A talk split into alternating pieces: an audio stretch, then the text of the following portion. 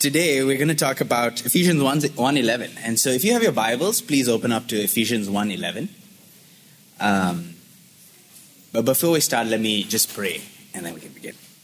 Father, we thank you for this opportunity to look at your word and to see what you have to tell us. And we pray that our hearts would be soft and that we would um, respond to you well and that you would even help me to speak truly to what you have said in your word. In Jesus' name, Amen. All right. So if you have your Bibles, open up to Ephesians 1.11. Uh, if you were here in the morning, uh, Doug was talking about his inheritance, the golf clubs from his dad. And as I was listening to him, I was like, wow, what are you going to do with it? golf clubs? Like, it has no interest to me. Um, but Doug was just so excited, and he, that's pretty much what he was saying in the morning. This is what he's going to get it from his father, and it's a special gift that he's received. Uh, the people of Israel in the book of Joshua, their inheritance was this land, and we saw chapters and chapters of description of the land that they're going to receive. The inheritance that we are going to be that we are going to be talking about today is a different kind of inheritance. It's a special inheritance because it's not just an inheritance that we receive for this world. So we'll touch on that a little more. Let me read Ephesians 1, verse 11.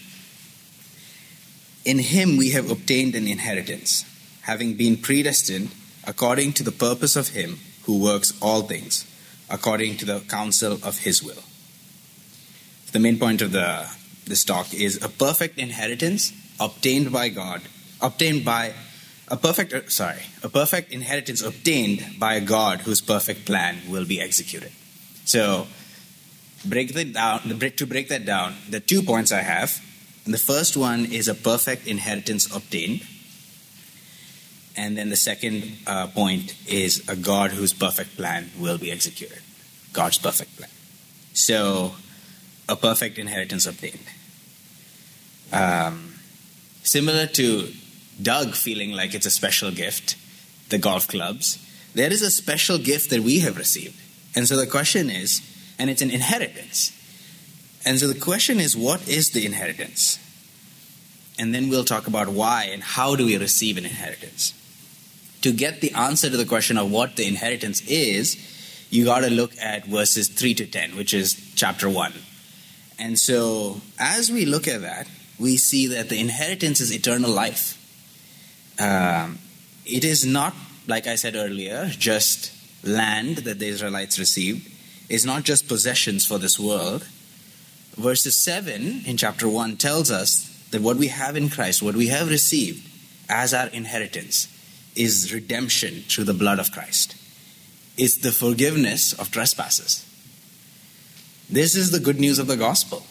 Uh, if, you a, if you are a Christian, you've heard this multiple times, hopefully. If you're not and you're hearing for the first time, I hope you know that you deserve only one thing there is only one thing that you deserve, and that is eternal judgment. It is punishment before a holy God.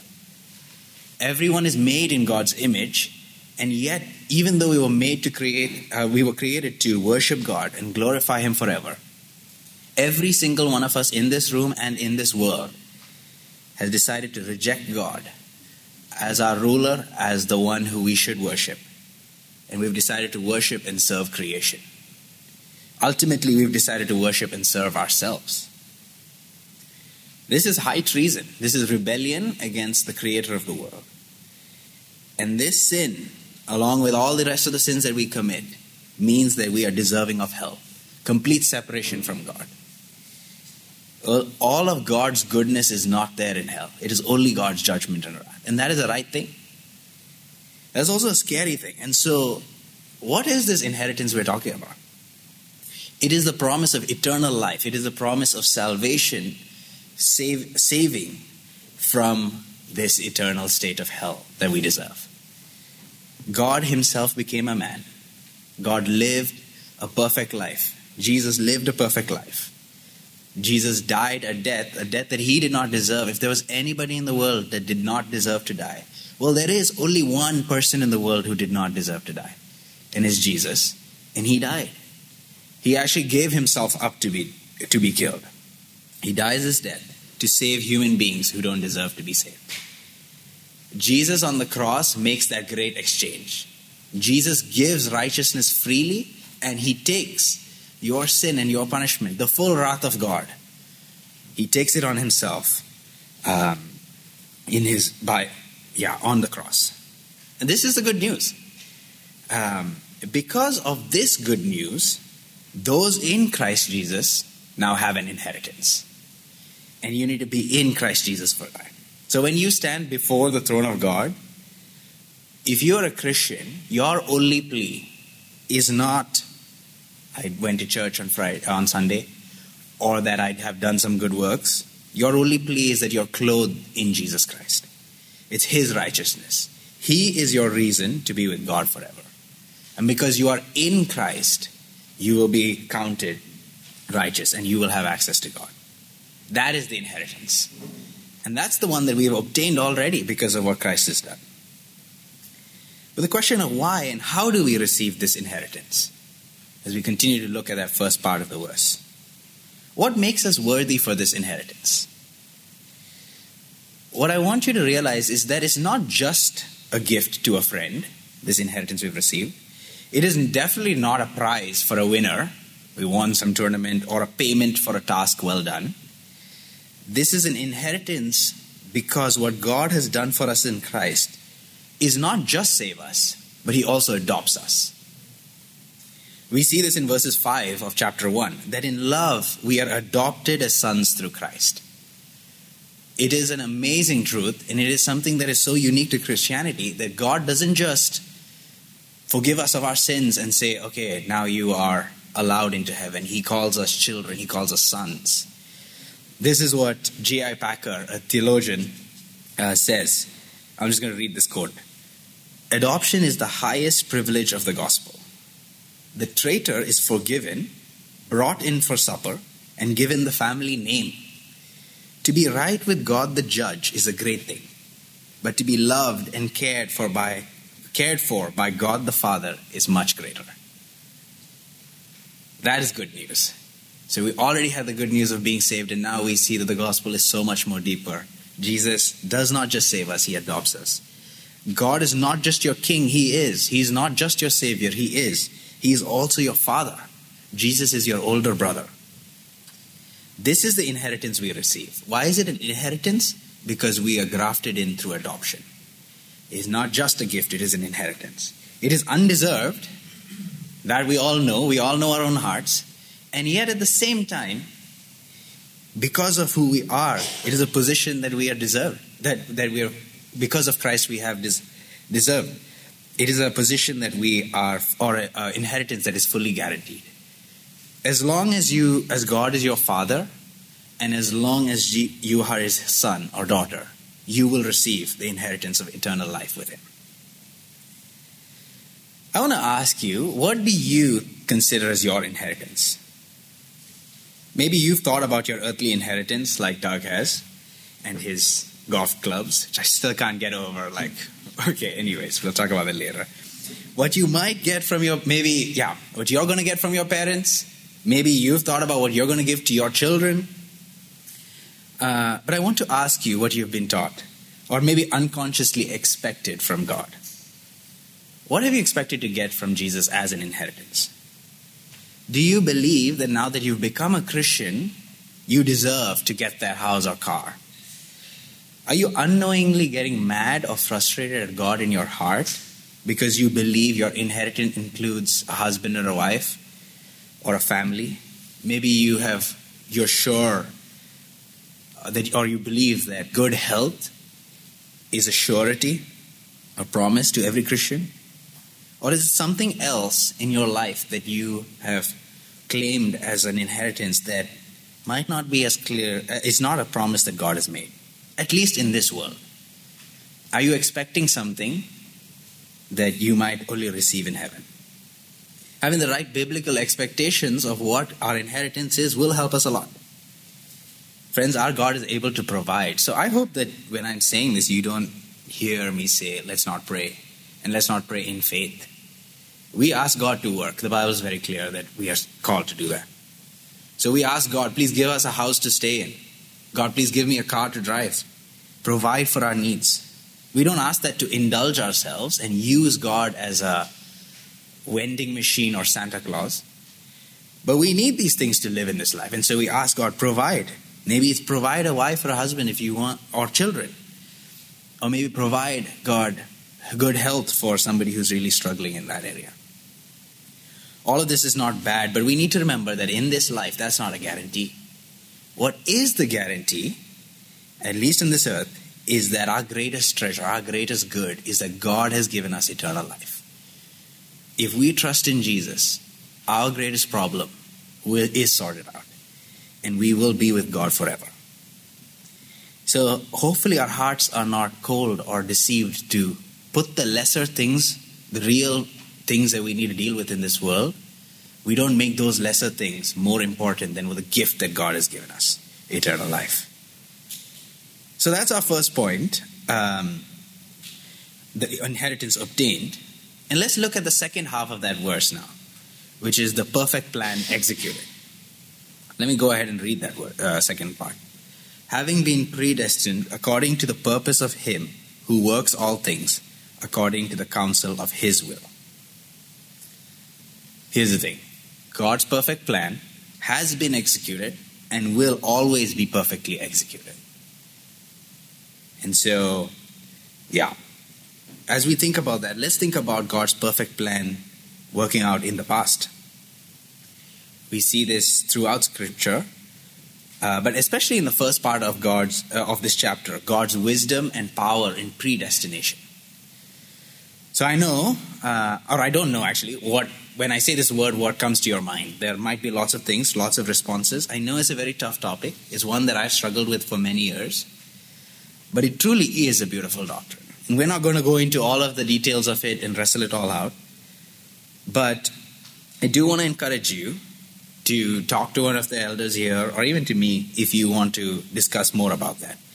What we do see, though, is some things very clearly written in chapter 1 of Ephesians. And so verses 4, verses 5, verses 9 all clearly talk about God's predetermined will in saving people.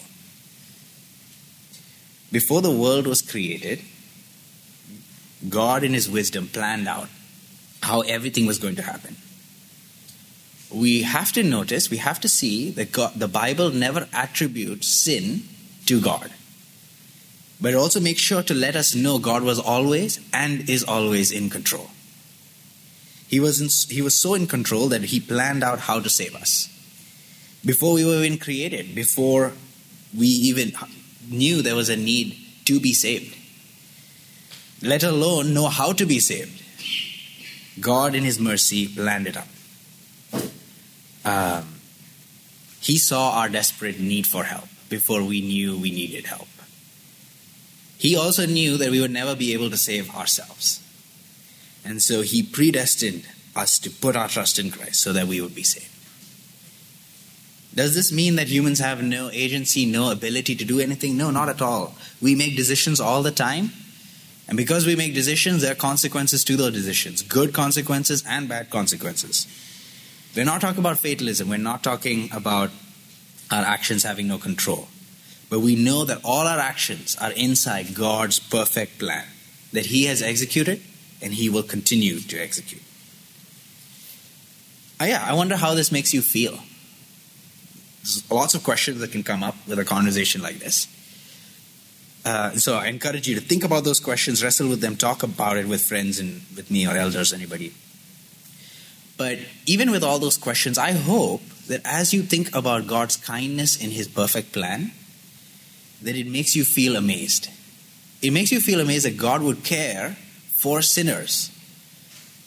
We are talking about rebels, people who have uh, spit at God's face. That He would care so much that He would plan out this whole plan of salvation so perfectly. In His mercy, He chose us before any of our good works or any of our qualities could be seen. Um, yeah and He has called us to repent and trust in Christ. At this point, I want to remind you this is good news, but it is good news for those who repent and trust in Jesus. It is not good news for everybody. If you're not trusting in Jesus, you are under God's wrath. There's only one way to enter God's throne and be okay. You need to be covered in Jesus. You need to be hidden in Christ. And so there's nothing to boast. As I stand here and tell you to repent and trust in Christ, I'm not telling you to do that because I'm a much better person than you. I'm telling you to do that because I am as horrible or most probably much worse than you. But I can tell you with confidence that Jesus saves sinners. And so you can trust in him and he will uh, he can save. But it's not just salvation and predestination that Jesus is in full control of. As we look at the rest of that, or as we can, let me read that second part again. We see the second part of that verse. He says, Who works all things according to the counsel of his will. So he doesn't just predetermine and save people, he also, in his wisdom, is working all things according to the counsel of his will. He executes his plan in the future too, absolutely perfectly. Everything that happens is in God's plan. Every single thing. Sometimes we think we can control things. And it's true, we can control things. And we think that because we can control things, that God is actually not in control, or not actually fully in control. We sometimes feel that it's either we are in control or God's in control. I think I have often thought that, practically speaking, or practically in life. Uh, I have often thought God will take care of the big things in life. He's in control there, but the little things, God can't control all of that. I need to deal with the details. I've often not really worried about the big issues of life, the stock market's crashing or uh, the global food crisis. Maybe that's just me, maybe there are people worrying about that here, but I'm not really worried about that.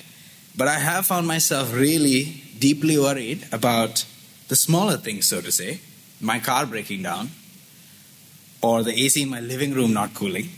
There's good reason to worry about that at this time, I understand. But, or, you know, even a friend being mad at me. I've found lots of maybe smaller things to really be worried about. The reality is that all things are according to the counsel of His will. The big issues, the stock market crashing, and maybe the smaller ones like the car breaking down. Everything between both those issues is all um, controlled by God. And in His mercy, in His kindness, He's using every one of those things for the good of His people, for the glory of His amazing name. That's what verses 12, the verse right above, uh, below us, tells. It's all for His glory. He truly is in control. Friends, this doesn't make us passive. We work. We service our cars in the time that it needs to be serviced. We repair our ACs and fill gas in it when it needs to be done. We invest in our friendships so that our friendships are they grow. But we work only knowing that we can succeed because God is in control of the world. He's not fighting and struggling to make things work. He knows how it'll all come together. So this can give us a lot of rest. It can give us a lot of rest in our evangelism, in our own fight against sin in our own hearts, in our living life with other Christians. And I hope it does give you rest today that God is truly in control.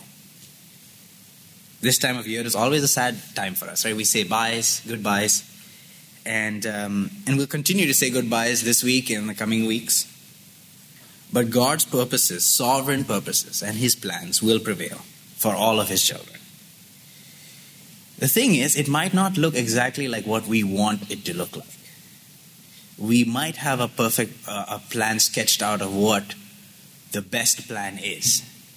God, in His wisdom, truly does know better than us. We know that, but we every once in a while we need to hear that again. We know that God knows better than us, but sometimes we're like, God, can you just pause your plan? Just follow my sketch of how things should work. And it's not, it's good that He doesn't listen to us in those prayers. And so, for those of you going to Mexico or Pakistan, for those of His children in India or in America, even for those children in Iraq, His purposes prevail. So we can take heart that Jesus will perfectly execute His plans. We have an inheritance that has been given to us by the always in control God, the God of the universe Himself. So we can trust Him.